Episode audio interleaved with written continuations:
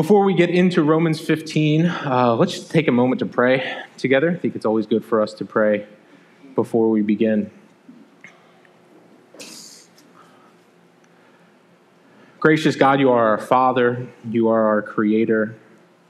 As we've learned about through Romans, you are the one who has chosen us, you have called us before the foundation of this world. Father, you sent Christ, your Son, to take our punishment to pay the, the penalty that we deserved so that you could declare us as righteous. And you've called together for yourself your church. You've given us the Holy Spirit to work in us towards change, to reach unbelievers with the gospel and be witnesses across this world. Father, we see how you've orchestrated this plan, and it is a perfect plan, and so we are thankful for it. We're thankful for the church. We're thankful that in this perfect plan, we wait your return.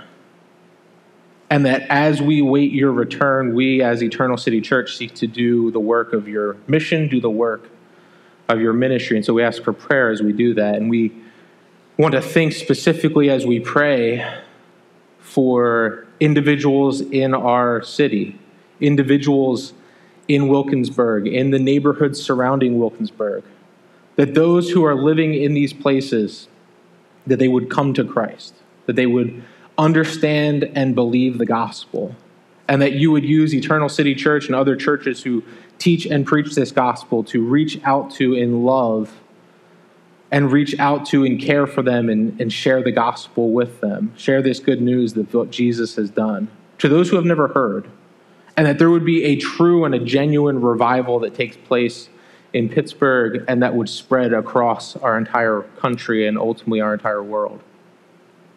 Father, it can seem so bleak when we look at the news or follow the trajectory of where our society is going, but we understand and we believe that you are more powerful and your gospel of grace is bigger than any social movement. Your, your gospel is bigger and greater than anything that we could possibly see on TV that would make us discouraged or anxious. You can cut through all of those things and save millions. In this work you do, in this work, we ask God that you would see people discipled, baptized, and added to the church. We know how much you value the church. You want people joined to us. You want people covenanted with your church. And so we ask that you would add members to Eternal City, not because we seek to desire a kingdom or build something here that we can prop up as of our own work and our own doing, but because we want people to thrive in their Christian faith. And, and the way you've designed for us to do that is in community. And so we ask there would be people who would join and become members of Eternal City Church. As we continue in prayer, Father, we want to think of the different ministries that we have, the different ministry leaders within our church.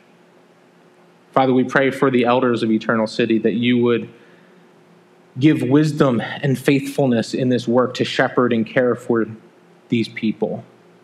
You would give grace and humility, that we would shepherd well, that we would shepherd with humility, caring for and loving all of the people at Eternal City Church. We pray for the worship team that they would be united in their planning as they, they work through how to lead us in worship and be encouraged that their efforts of practice every week come, coming early making sure everything's right before worship is a valuable time and it serves the church as we worship you corporately.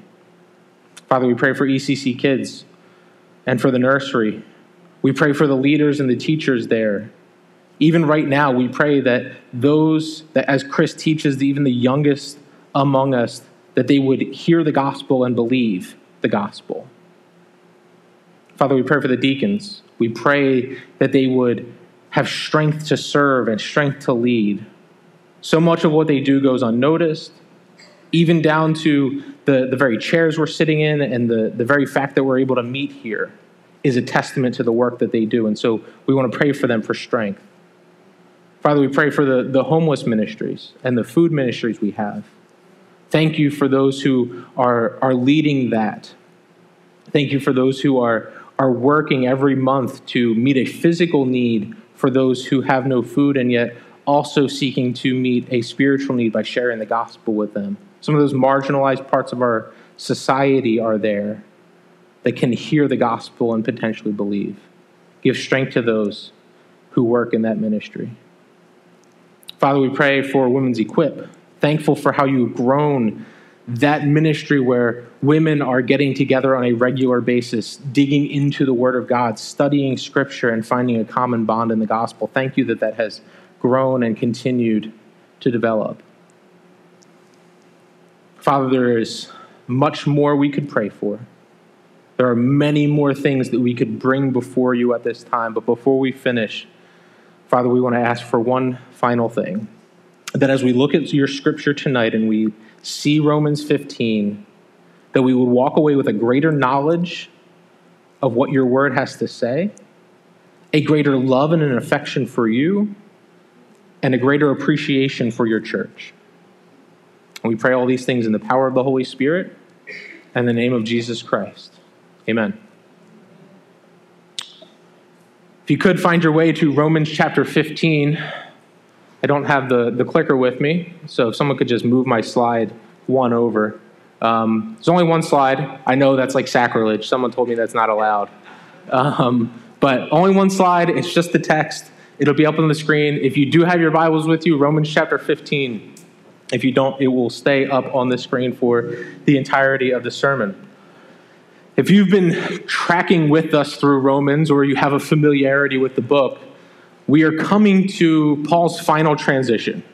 He has moved through many different topics and themes, many different stages of theology, many different aspects of practical things that he is giving us, and yet he makes this final transition where he's going to start to finish the book. He's really scaling the book down to, to get to that final point. So we are on the home stretch. This is the, the final lap of Romans. We'll be in Romans from now until right before Christmas. We'll take a few weeks for Advent, and then we're on to something else. So if you've been anticipating since April of 2021, when will Romans be finished?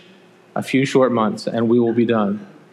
But it starts here. It's this transition in Romans chapter 15, verses 14 to 21, where Paul is going to start to wind down his letter. And he's going to talk about some things related to the church, related to us, and ultimately, what we'll see is related to the gospel. You know, inherent in all of us is a drive and a desire to be something, to be part of something bigger to be part of something that we feel makes a difference in this world, has an impact. We want to leave a legacy. We want to be part of something big. And that desire can lead us sometimes negatively, sometimes positively. Negatively, we wrestle with being satisfied with where God has us in our current state, in the current moment of life that we're in. And so we grow discouraged because we feel like we need to be part of something bigger, part of something more and so we grow discontented and we grow discouraged because of that. Positively, we are seeking to pursue a connection to something bigger, and so we focus on good things and right things and growing the church and building the church and building up the people of God. And so we seek to make a great impact for God in what we do. And so, positively, this inherent desire to be part of something bigger results in good. So, some will fulfill this desire through connections to work, connections to a company. They'll invest themselves, their time and energy into doing stuff for work. They'll invest their time and energy into politics, being part of some political movement. Probably the easiest example that a lot of us could relate to, or we have seen either personally or we've observed in other people, is sports. You want to connect yourself to something big, you connect yourself to a sports team. It goes so far as when people talk about sports, they'll talk about we. We scored that touchdown. We won that game. I didn't run on a field. I didn't hit the baseball. I did none of those things, but we did because I'm part of this bigger thing than me. We have this inherent drive and desire to do that. For those who know me, who have heard me preach before, this is where I drop in making fun of the Steelers um, I'm not going to tell a joke this time. So use your imagination. Think about what I would say. plug it in, and then apply it to the eventual six win Steeler team you're about to experience this season. Um, couldn't, couldn't, I couldn't help myself, I'm sorry. The wonderful thing for us as Christians is that we are connected to something bigger. It is greater than sports, it is greater than politics, it is greater than the company we work for, or whatever hobbies or things we're a part of. We are connected to something bigger than ourselves because we are part of the church. And if you step back from that and you really evaluate what does the church mean as a movement, you are talking about something that is multi-generational, thousands of years in the making, that spans more languages, nations, and peoples than anything in this world. The church is more diverse than any country in this world. And so there's nothing more significant or more impactful than actually being part of the church. And so, because we are connected to the church, because we are connected to Christ who connects us to the church, we are part of something much bigger, much greater than ourselves. And it is the greatest and most important thing that's happening on this earth. Charles Spurgeon is a famous 19th century preacher. He describes this kind of concept in this way. He says that the church is the dearest place on earth. And I would love for us as we walk through Romans 15, 14 to 21, to be able to say when we leave that for us, the church is the dearest place on earth. And we grow in our affection and our love for the church. And as we want to do this, I want to focus on one predominant theme, and that's this. It's a little long, so I'll say it twice. I want us to focus on the motivation of our lives should be about boasting in the beauty of the church. That the motivation of our lives should be about boasting in the beauty of the church. And then work to share the beauty of the church with those who have never heard. We're going to look at three reasons why. I'll spell them out here and then we'll get into each of them. The first reason why we should boast in the beauty of the church is because of God's role in the mission of the church. Second reason is the purpose of the mission of the church. And the third is our role in the mission of the church.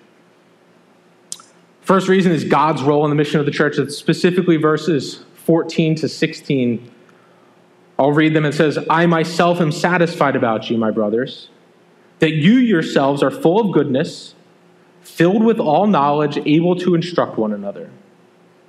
But on some points I have written to you very boldly by way of reminder because of the grace given to me by God to be a minister of Christ Jesus to the Gentiles in the priestly service of the gospel of God, so that the offering of the Gentiles may be acceptable, sanctified by the Holy Spirit. Paul begins to wrap up this letter, and as a reminder, as we think about what we've seen through the book of Romans so far, Paul has never met these Christians. He has never met the church at Rome. So his relationship is a little bit different because he does know individuals in that church. We actually see that in chapter 16. He specifically knows two individuals, Prisca and Aquila. And so he has heard about this church, but he doesn't know this church intimately. And if we recall what Paul's purpose is, again, he'll get to this in chapter 16, but he references it in chapter 1. He is looking to come to the church at Rome and use that as a basis to actually launch off and go to Spain. Go into Spain and continue his missionary work in the country of Spain and start to plant churches there. So you read these words and you get this sense that Paul is being very diplomatic. Again, he's never met these individuals. He doesn't know them intimately. He knows some things about them clearly by what he says, but he's being diplomatic because he seeks to have a relationship with them. So he's, he's coming to them with encouraging words. And he says, I myself am satisfied about you. Why? He says it there in verse 14 You are full of goodness, filled with knowledge, able to instruct one another. What he's talking about for the people in the Church of Rome, for the Roman Christians, he's saying, there's something about you that's different. You have been changed by something. You, ha- you are different than you once were. And so I can say these things about you, not having intimately known you, because I know about you that you have been changed. If we think back to things we've learned in Romans, go to Romans chapter 1 specifically, how does Paul describe the depraved individual there? Someone who is full of knowledge? No. Someone who knows of God, but doesn't glorify God as God. Someone who is aware of who God is and yet seeks to serve themselves and worship themselves and worship other things. They are, they are not good. We went through a, a sermon just on the topic of total depravity. The idea that we are inherently sinful, that everything that we have touched is tainted by sin. Everything in us is tainted by sin. That doesn't mean we can produce no good, but it does mean that everything that we have touched, everything that we have, our emotions, our thoughts, our behaviors, are all tainted by sin. And that was our condition before Christ, and that was the Romans' condition before Christ. But he says, for you, it's different. You've been changed. No longer are you depraved, you are, what does he say? Full of goodness. The idea there is not that there is some goodness within them that has come out. But if you go to verse 13, it says that the God of hope fill you with all joy and peace in believing, so that by the power of the Holy Spirit you may abound in hope. The goodness he's describing here is brought about by, and really is seen in the person of the Holy Spirit. The fact that the, fact that the Roman Christians have the Holy Spirit means there is goodness in them. It's not a goodness that is of their own doing, it is a goodness that has been given to them because of the work of Jesus Christ by the power of the Holy Spirit. So that needs to be very clear. He's not speaking of goodness inherent in them based on who they are, but it is a goodness that has been granted to them based on what Christ has done. So there is a, a hope for change to no longer live in this depraved, evil state, but now be changed to what Paul would say is good. Notice what else he says. He says, They've been changed, and so now there's, there's goodness because of the Holy Spirit. And he says, You are filled with all knowledge, able to instruct one another. These are very encouraging words that Paul's giving.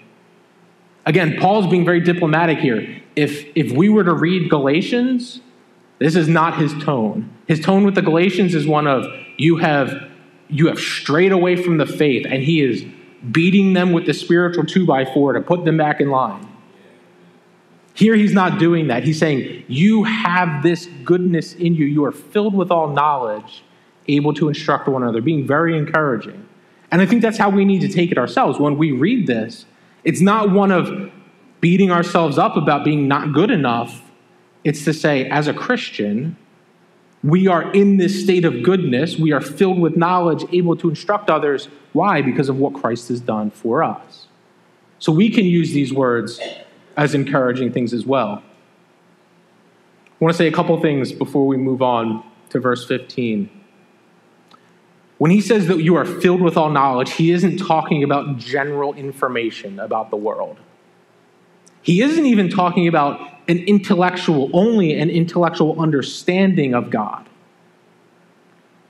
He's actually talking about the, this goodness, this knowledge flowing out of this goodness that's in us is a knowledge of, an intimate knowing of God, an intimate knowing of Him. Again, you contrast it with Romans 1. He says that they were people who knew of God, they had this awareness of God, but they didn't know God. So when he says you're filled with all knowledge, what he's saying is you have been filled with all of these aspects and ideas of the, of, of the Christian faith, seen in the knowledge you have in relation with God. So there's a relational aspect here. It's not simply intellectual assent to who God is, to an awareness of Him, but it is a relational knowledge of God, not just knowing of God, but actually knowing God. Very distinct things. Remove one little word and it changes the whole meaning of that phrase. So, filled with all knowledge happens. The change there happens. So, we are changed by God. The Holy Spirit gives us this goodness. We become filled with all knowledge. How does that happen? It happens ultimately through, primarily through Scripture, but it happens through our experiences, through our hardships, through our struggles. It includes all of those things in totality that speak to how we learn of the goodness and the graciousness and the kindness of God. Full knowledge is received when we meet God in the darkest moments of our lives and He cares for us and He comforts us. When we are, when we are at the lowest points in our lives and He pulls us out of those things, that's when we experience and we see who God actually is. Because we can know of Him, we can have all the right facts about God but if when we're at our lowest point, we don't meet God there, we don't truly know the God who can take us out of that. Let's be encouraged by these words. Because if you belong to Jesus, you have the Holy Spirit, which is goodness in you. And many of us don't believe that there's good in us, but there is, and it's there because of Christ. Our flesh is sinful. We battle and war against that flesh every single day. But the Spirit is good, and the Spirit lives in us if we are believers. So, first thing is, as Christians, we are being filled with this knowledge that is overflowing out of this relationship with Christ. The second thing would be that everything you are learning is not only for you. Look at what he says you are filled with knowledge, able to instruct one another. The struggles you have, you can use to comfort others who are also struggling. The hardships you have overcome, you can help others in overcoming those. The things you've learned from studying Scripture, you can use to help others learn as well. God is filling us with all knowledge to the point that we can instruct and care for other people. You know, we are a small church, small congregation. If I went back the last two years, there are countless hurts, countless pains, countless hardships. For a small church to experience, I feel like it's a lot. Those who have gone through all of those things with us, it is a lot. Faced large amounts of hurt, large amounts of struggles and hardships. But what I want to do is say, I am encouraged by you. I'm encouraged by your faithfulness. I'm encouraged that even in the midst of hardships, men are stepping up to try to be better fathers and better husbands. Women are being seeking to be better wives, better mothers. You're seeking to be better church members and better and more faithful Christians where you are, even in the midst of all these things, because what you're learning is changing you. The experiences you're going through are changing who you are, and in a good way. Why? Because there is goodness in you that is overflowing out of you. So you're learning to be a better church member. Why? Because of the things you're learning through all of your experiences, through all the things you're studying in Scripture, through everything that's happening in your life. So I'm encouraged by you. And I think we can walk away encouraged by one another that through all the difficulties and the circumstances and the hardships, you're still here. Your faith has not failed. You're still holding on to the one who rights all wrongs, who will clean up all messes one day, Jesus Christ. You're still clinging to him. I'm encouraged and excited when I hear about people who are going out to coffee or lunch or dinner together just living life together and not with not with rose-colored glasses on where they see only the good stuff. And not with not with someone only telling all the good stuff but genuinely living life together. Where they're saying things are hard life isn't always going as expected but ultimately god is good. I'm encouraged by that. Are we perfect? No. The imperfection starts here, for anyone that's wondering. Are we perfect? No. But we are good because of the Holy Spirit. We are filled with all knowledge, able to instruct one another. One final thing I want to say don't shortchange yourself. It's so easy to do. Don't shortchange yourself in your experiences thinking that you have nothing to offer to the body of Christ, that you have nothing to offer to Eternal City Church. Because what God is teaching you through scripture, experiences, hurts, pains, whatever it is, be encouraged that God will use it to minister to other people. And we need to be reminded of that. In fact, that's why Paul writes. He writes in, he says in verse 15, I've written boldly to you by way of reminder. So I want to encourage us, continue on in this. Continue on doing this. That even in the hurts and the struggles and the pains, continue on in sharing life with others and encouraging other people and instructing other people with how to live. Now, some of you might be thinking, your point was God's role in the mission of the church. How is any of this connected to God's role in the mission of the church? And the answer I'll give is all of it is. Everything is. Because everything that Paul is describing in this one little verse of being filled with goodness, filled with knowledge, able to instruct one another, is a big giant summary of what the church is all about. It's a summary of what is happening in normal discipleship and behavior within a church. The church is a gathering of people who God has called to himself. He's assembled for himself a people that he's called the church, and the church, in the church, God is in the business of changing people. And He's changing people how? By giving them the Holy Spirit, filling them with knowledge, instructing others. That's the normal pattern of the Christian life in discipleship and relationship in the church. So, Paul in his ministry is seeking to fulfill the mission that Jesus gave to the church. If we went to Matthew 28, which is to make disciples of all people. How are we making disciples in the church? Filled with knowledge, able to instruct one another. The normal patterns of discipleship. Notice who he mentions if we look at verses 16, 17, really 15 and 16. He says, I'm writing this because of the grace given me by God.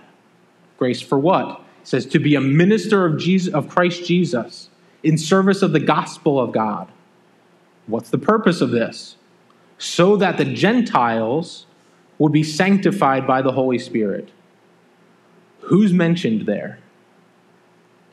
You have Father, Son, Holy Spirit. The mission of the church, Paul's mission as he sees it, as is an outpouring of a Trinitarian God Father, Son, Spirit, all present in the work of the ministry and the work of discipleship to see people change from darkness into light and ultimately moved into the ability to instruct other people. That is a triune God that has planned all of this. That is not just happenstance, that is not just random. This is the plan and the purpose of a holy God. The beauty and the glory of the church and all of her components with people filled with the Spirit, growing in knowledge, sharing life with one another. That is all the plan of a triune God. A, a father who, for infinite time past, has loved the Son. He extends that love to his creation, us, who rebelled against him, who betrayed him. Why does he do this? Why does he extend this love? It's because the Son, in agreement with the Father and Spirit, took on flesh, died, taking the wrath of God for us and in our place, so that through the work of the Holy Spirit, we might have faith in the finished work of Christ. And from that act, from Christ's death on the cross, planned before the foundation of the world, the church is born. The church is born and from there, the church is given this incredible mission the message that a loving father and a sacrificial son and an empowering spirit can change people. That the, that the gospel will transform us from death to life. And he says this mission is to go share it. Share it with the person down the street, the person across town, the person across the country, to the remotest parts of the world. So that scripture says people from every tribe and nation and tongue will be brought into him, into his family. So the church and its mission is established, it's rooted in an outflow of a Trinitarian God, a triune God. The beauty and the glory of the church and its mission is not an afterthought. It's not a plan B. It's not a, oh, I don't know what to do next, so God set up the church. Paul's ministry to the Gentiles, Paul's ministry to the Roman church, Eternal Cities Church, Eternal Cities Ministry to Wilkinsburg, Eternal Cities Ministry, as far away as Uganda. Our pursuit to share Christ with neighbors, they are all part of this divine plan that Father, Son, and Spirit, in agreement, have worked together to build. So the beauty of the church is seen in God's role in the mission of the church. It's also seen in the purpose of the mission of the church. It's going to be verses 16 and 18 we'll look at. I recently actually finished a biography um, of a man. It's the, the biography is called Fearless.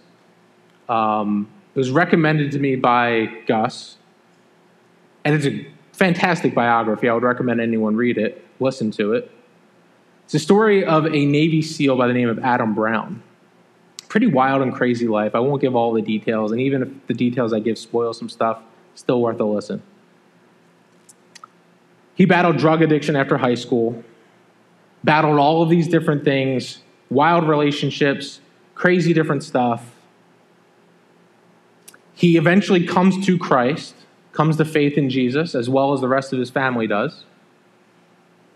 And in that, he's changed, he's transformed, but he still battles these demons. He still fights all of these things. He, he falls back into his addiction multiple, multiple times. And he makes the decision at one point along the way, he purposed to become a Navy SEAL. One of the toughest greatest fighters that our military can produce. So he, he seeks to become a Navy SEAL, and through intense training, he achieves his goal. He, he purposed to do this, and he achieves his goal. Even after he becomes a Navy SEAL, he relapses back into some of his drug addictions. He really never should have even become a Navy SEAL with his background of felonies and crime and in jail, but yet he is. He faced failures along the way. He faced hardships and difficulties, but he gets through all of that training. The physical, emotional, and mental strain that he put on himself through going through this training. Why? Because he had a goal, he had a purpose. He purposed to accomplish this thing and he sought to do it because it was a good goal and a good purpose. After a few years in the Navy SEALs, Adam Brown doesn't stop there. He says, No, I want to become the elite of the elite. So he seeks to join SEAL Team 6, which, for those who are unfamiliar with that, they are like the elite special ops within the Navy. Becoming a Navy SEAL is tough. Becoming SEAL Team 6, only a few within the Navy are able to accomplish that. So he sets out to do this. He purposed himself to do this because he, he saw the value in what he was doing to fight for his country, to provide for his family, to achieve this goal that a fraction of a fraction of a percent of people in the world are able to achieve. Yet he does it. After weeks and weeks of training, he becomes a member of SEAL Team 6, accomplishes his goal. And I mentioned he had setbacks along the way. Some of them were self induced, some of them were his addictions that caused him to have setbacks. But what's fascinating about this story is that after he becomes a Navy SEAL, but before he goes, goes into training to become elite of the elite, to become SEAL Team 6, he loses his right eye in a training accident, and he loses his right hand in a military combat in an accident. So he becomes elite of the elite with one eye and one hand. Incredible. But he does it. Why? Because he has this resolve, he has this, this purpose, he has this goal in mind of something that he sees as good and valuable, and he wants to achieve it. And no matter what he had going on in life, the loss of an eye and the loss of a hand, he was going to achieve that goal. He understood and purposed to make sure that what he did would produce the outcome that he was looking for. In a similar sense, not entirely, you can't correlate it entirely because it's different. In a similar sense, Paul understands the purpose of the church.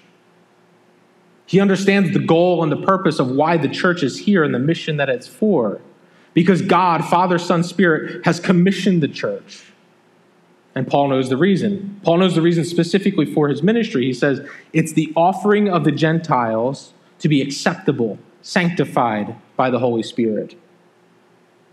The offering the Gentiles to be acceptable and sanctified by the Holy Spirit.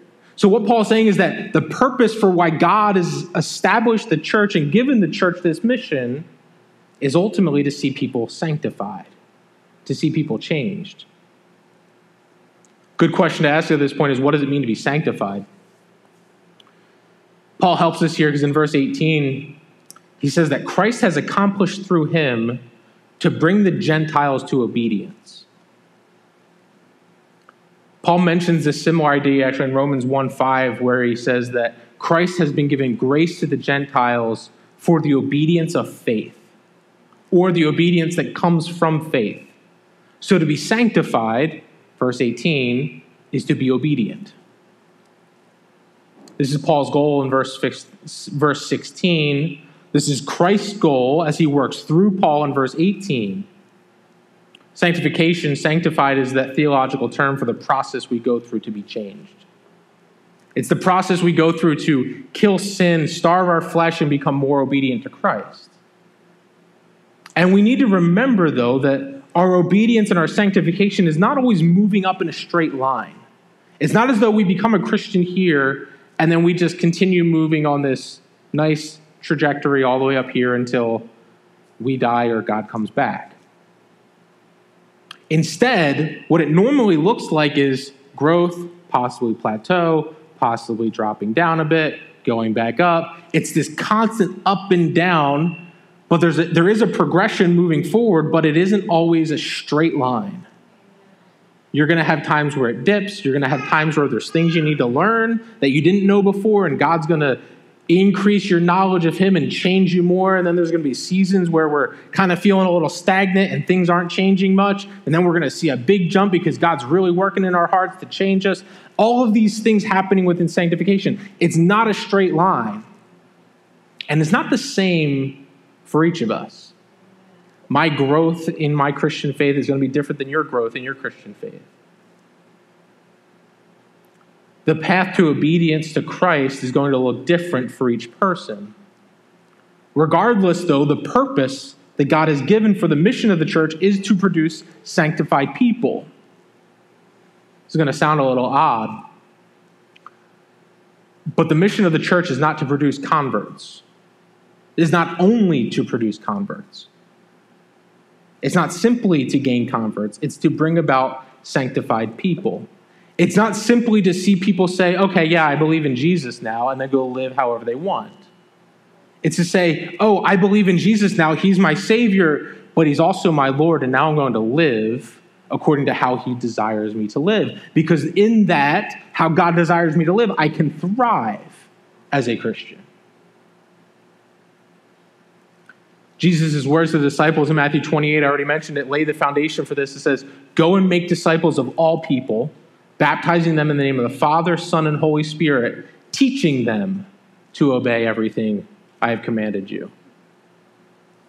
So, what is sanctification? It is truly obedience to Christ. As we grow in our obedience to Christ, we grow in being sanctified. The next question to ask is how does this obedience come about? Paul again helps us.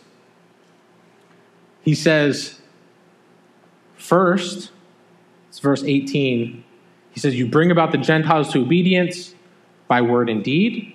This is Paul's ministry, which he's already said is a result of grace in his life. So, this word and this deed, this change that happens, is brought about by the grace of God in his life. You bring about by obedience, by word and deed, by the power of signs and wonders, general language Paul uses for something miraculous is happening. This change to obedience happens through a miraculous thing. It's not brought about by us doing a bunch of stuff, it's brought about by God working in us. And third, he says, is by the power of the Holy Spirit, by the power of the Spirit of God. So, how does this change happen? How are we changed? How is the purpose of the church's mission fulfilled? It is done through the work of God to pour out grace to us, to miraculously transform our hearts to desire God more and to empower us with the Spirit to kill sin and obey Christ. So, our purpose in this mission is not simply conversion God's purpose in this mission, our purpose in this mission, is to see people discipled. So that, again, they would not only say, Jesus is my Savior, but they would also say, Jesus is my Lord. Just like Adam Brown knew his goal, knew what he purposed to accomplish as a Navy SEAL, Paul, and by extension, us, we know our goal and what God has given us. And thankfully, Paul says, we've been empowered to do it. We've been empowered to do it by His grace and through His Spirit. This brings us to our final reason to boast in the beauty of the church. The first was because of God's role in the mission of the church. The second was because of the purpose of the mission of the church. And the third is our role in the mission of the church. Verses 18 to 21 speak to this. And I want to focus only on two phrases. In verse 18, Paul says, For I will not venture to speak of anything except what Christ has accomplished through me. Verse 20, he says, And thus I make it my ambition to preach the gospel. So, based on all of these things, including what he says in, at the end of verse 20, or I'm sorry, at the end of verse 19, that from Jerusalem all the way to Illyricum, he's fulfilled the ministry of the gospel of Christ. For all of these things, he is making it his ambition to preach the gospel. The distance from Jerusalem to Illyricum is about equivalent to the distance from Pittsburgh to Denver. So, what Paul's saying is he traveled the distance from Pittsburgh to Denver primarily by foot, planting churches along the way. And yet, when he gets to that point, he says, I make it my ambition to still preach the gospel of Jesus Christ. Most of us would be like, it's a long way, planted a lot of churches, dealt with a lot of messy situations, a lot of messy people. The Romans were great, the Galatians were terrible, the Corinthians had their own set of issues. Worked through all of that, I'm done. I'm retiring. And yet, what Paul says is no, my ambition, my determination, my motivation in all of this is to preach the gospel because I understand what my role is in this mission. This mission that God has created and given a purpose to, I have a role in it. Paul says all of us have a role in it. He's crafted this mission for the church to go and make disciples. He's given it a goal, he's given it a purpose. In making disciples, he see them grow and change and sanctified. He's empowered all of us. And now he says to the church, Go and do it. Paul says it is him, it is his motivation, it is him, his ambition to go and do this. And it seems so backwards to us. Because if, if it was us, we would think, God, just figure out an easier way than having a bunch of sinful people share, share the gospel with people. Figure out a different way to save people. But the Bible says that God has used the foolishness of preaching that some might be saved. Paul gets this. He makes his life mission to live out the church's mission to make disciples. You know, it's, it's why one of our core commitments, I love that we read our core commitments every single Sunday. One of our core commitments is making disciples who make disciples. We understand our role. God has given, God has said we are part of this, and He has given us the grace to do it. He's given us the power to do it. And He says, You play an integral, integral role in all of this. Because Paul says that he, he boasts in his ministry. Not that he's boasting in himself, but he's boasting in Christ and what Christ is doing through him. So we play a, an important role in this because, as scripture says, faith comes through hearing and hearing through the word of God. But how can anyone believe without hearing? And how can anyone hear unless someone tells them? Our role in this mission is simply to do it. It's to tell others of Jesus Christ and teach them what it means to obey him, to see sanctified people in the church. By way of application, I want to ask three things. First one Will you commit to praying for people? Will you commit to praying for people in Wilkinsburg, Penn Hills, Point Breeze, Edgewood, Homewood, Regent Square? Would you commit to praying for people in those neighborhoods surrounding Wilkinsburg that they would trust in Christ and become disciples of Christ? For some of you who don't live here, still pray for Wilkinsburg as well as the towns you live in. Pull the curtain back a little bit. Um, the elders meet the first Tuesday of every month. Usually it's a meeting from about 7 to around 10 o'clock. A little longer than I would like. Chris runs the meeting. You can understand why it takes three hours. I will gladly explain this when he comes back from teaching the kids. It takes about three hours, but it's always a good time. The first hour of that meeting, typically, we spend just in prayer. Talking about different things we can be praying for one another for, things in the church we can be praying for, but we spend a, a huge amount of time praying. Actually, what I prayed in the beginning of before the sermon is all the things that we pray for every single month. We pray for people to come to Christ. We pray for the ministries of the church. We pray for all of you as you lead those ministries. We pray for all of these different things. And one of the things we pray for every single night or every single month is that we would see people from our community come to Jesus Christ. So here's what I want to ask Would you commit to praying that with us? This Tuesday, we have an elder meeting. From 7 to 8 o'clock Tuesday evening, would you commit to pray that there would be people from Wilkinsburg, Homewood, Point Breeze, Regent Square, Penn Hills, Edgewood, any other neighborhoods you can think of surrounding our community, that there would be people there who would come to Christ? If we had the entire church from 7 to 8 o'clock, it doesn't even need to be the full hour, just a few minutes of time, whether you're getting ready for the next thing you're doing tomorrow, you're sitting down to watch TV, whatever it is you're in the middle of, if you could take a few minutes and pray with us. Pray that people would be drawn to the gospel and God would save the people from this city that he desires to save. Second point of application Are you willing to sacrifice your time, your energies, and your talents and comforts for the mission of the church? If not, What's preventing you from doing it? What's stopping you from doing it? It could be fear of man, it could be fear of rejection, it could just be complacency, it could be laziness.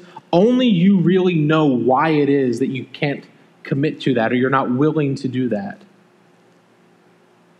Are you willing to sacrifice pride knowing that we talk to someone, we could get stiff armed, we could get rejected by someone? Whatever it might be, pray that God would empower you by the Spirit to live your life on mission. Pray that whatever those barriers are that are preventing you from doing this, that God would break down those things. Parents will get a little more specific. Are you willing to sacrifice your children? Not physically. Of course, I don't mean physically. I'm not a psychopath. Are you willing to sacrifice your children? What I mean by that is, are you willing to allow your child who wants to move away to become a missionary in another country for the advancement of the gospel? Are you willing to encourage that in them? Are you willing to say, I will freely give of my child to, to go away and maybe only see them once every few years, maybe rarely see grandchildren, but I know that their life is about the gospel and sharing that gospel in the furthest reaches of this world. Are you willing to encourage your child to be on mission, even if it means taking them away from you? Third point of application Would you think of one person? Just one person that you have thought about or contemplated sharing Christ with? And reach out and, and to reach out with with a goal that you would share Christ with them. Would you think of one person specifically Make it a point to pray for them. Could be a neighbor, could be a coworker, could be a family member, could be someone that you ride the bus with, go to the gym with, could be the same person who makes your coffee every single morning. Whomever it might be, would you think of that one person, begin to pray for them? Pray that their hearts would be open to the gospel, that, that God would already be working to make their hearts sensitive to the truth of the gospel. And that when opportunity comes, Share with them what Christ has done for you. Consider just one person. I want to finish with the gospel because that's where Paul finishes with us in verse 21. It says, But as it is written, those who have never been told of him will see, those who have never heard will understand. And you say, How does that apply to the gospel? It's the very verses we read at the beginning of our worship today Isaiah 52 15. This is one of Isaiah's prophecies of Jesus that he would be the suffering servant. Jesus, Isaiah says that Jesus would be high and lifted up. Many people would be astonished at him, that he would be so disfigured in his death that people would not even recognize him as human. Goes on to Isaiah 53, it says that he was despised and rejected of men, a man of sorrows, acquainted with grief. It says he was pierced, he was crushed in our place. But by every wound he endured, we are healed. Also says there that it, it pleased the Lord to crush him. Think about that. It pleased the Father to kill the Son that he loved for eternity. Why? Because from crushing the Son, from his blood poured out for us, the church of Christ is born. And with all of our flaws and all of our problems, Jesus calls us his bride. And he says, One day I will present my bride sanctified, holy, blameless before the Father. This is the Jesus that we share with others who have never been told of him, who have never heard of him, so that they will see and they will understand. Because you see, Jesus died for this church. And that gives us every reason to boast, not in our own achievements as though we built anything, but that Jesus is building his church. He is using his church to fulfill the mission that he has ordained. And it's because of this that we can celebrate and boast in the beauty and the glory of the church. One way we boast together is through communion. We boast together as a church through communion when we remember Christ's death until he comes. Isaiah talks about our suffering servant Jesus, that he died the death we deserved but now he's reigning as king. Scripture tells us that he is ready to eat this meal with us one day. When his church, his bride, is taken back to him once again. At Eternal City Church, we take communion every week. Um, and I invite you, if you have trusted in Christ for the forgiveness of your sins, I would invite you to join us in taking communion. Even if tonight is the first night you would say, This is the first time I have trusted in Jesus, and this is the first time I have trusted him as my Savior, I would invite you to join. As your first public profession, your first profession of what Christ has done for you. If you would say, I don't know Jesus, I, I have not trusted in Christ for the forgiveness of my sins, or I'm not sure, I would ask you to just not participate. Not because we want to exclude you, but because we would not want you to join into something that you yourself don't believe. But if that is you, say, I have not trusted in Christ, I, I do not know him as my Savior and as my Lord, I would love to talk to you after we're finished. I would love to talk to you about what Jesus has done for me and what Jesus has done for you. The worship team's going to come out now. We're going to sing a song, and then we'll come back and take communion together as one church.